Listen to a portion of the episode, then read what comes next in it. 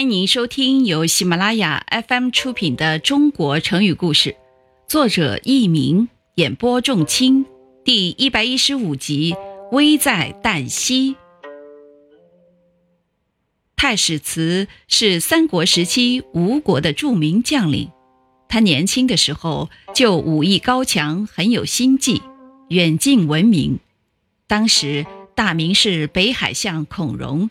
听说了太史慈这个年轻人，对他非常欣赏，认定他是难得的奇才，很想与他结交，于是便多次派人去看望他的母亲，并向他的母亲赠送了丰厚的礼物，这让太史慈的母亲非常感动。当时还是东汉末年，黄巾起义风起云涌，孔融为防侵扰，出兵屯驻都昌这个地方。结果被黄巾军管亥包围，情势十分危急。正好太史慈由辽东回家，母亲便命他去救助孔融。他说：“你和孔融并不认识，但是他在你走后，派人非常周到地照顾我的生活。今天他被敌军围困，你应该赶紧去救他呀。”听众朋友们，您正在收听的是由喜马拉雅 FM 出品的《中国成语故事》。太史慈赶到都昌城下，趁夜间找机会进入了城内，拜见孔融。孔融便派太史慈去找刘备搬救兵。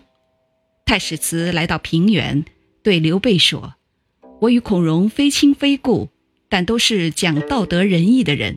今管亥暴乱。”孔融被围，危在旦夕呀！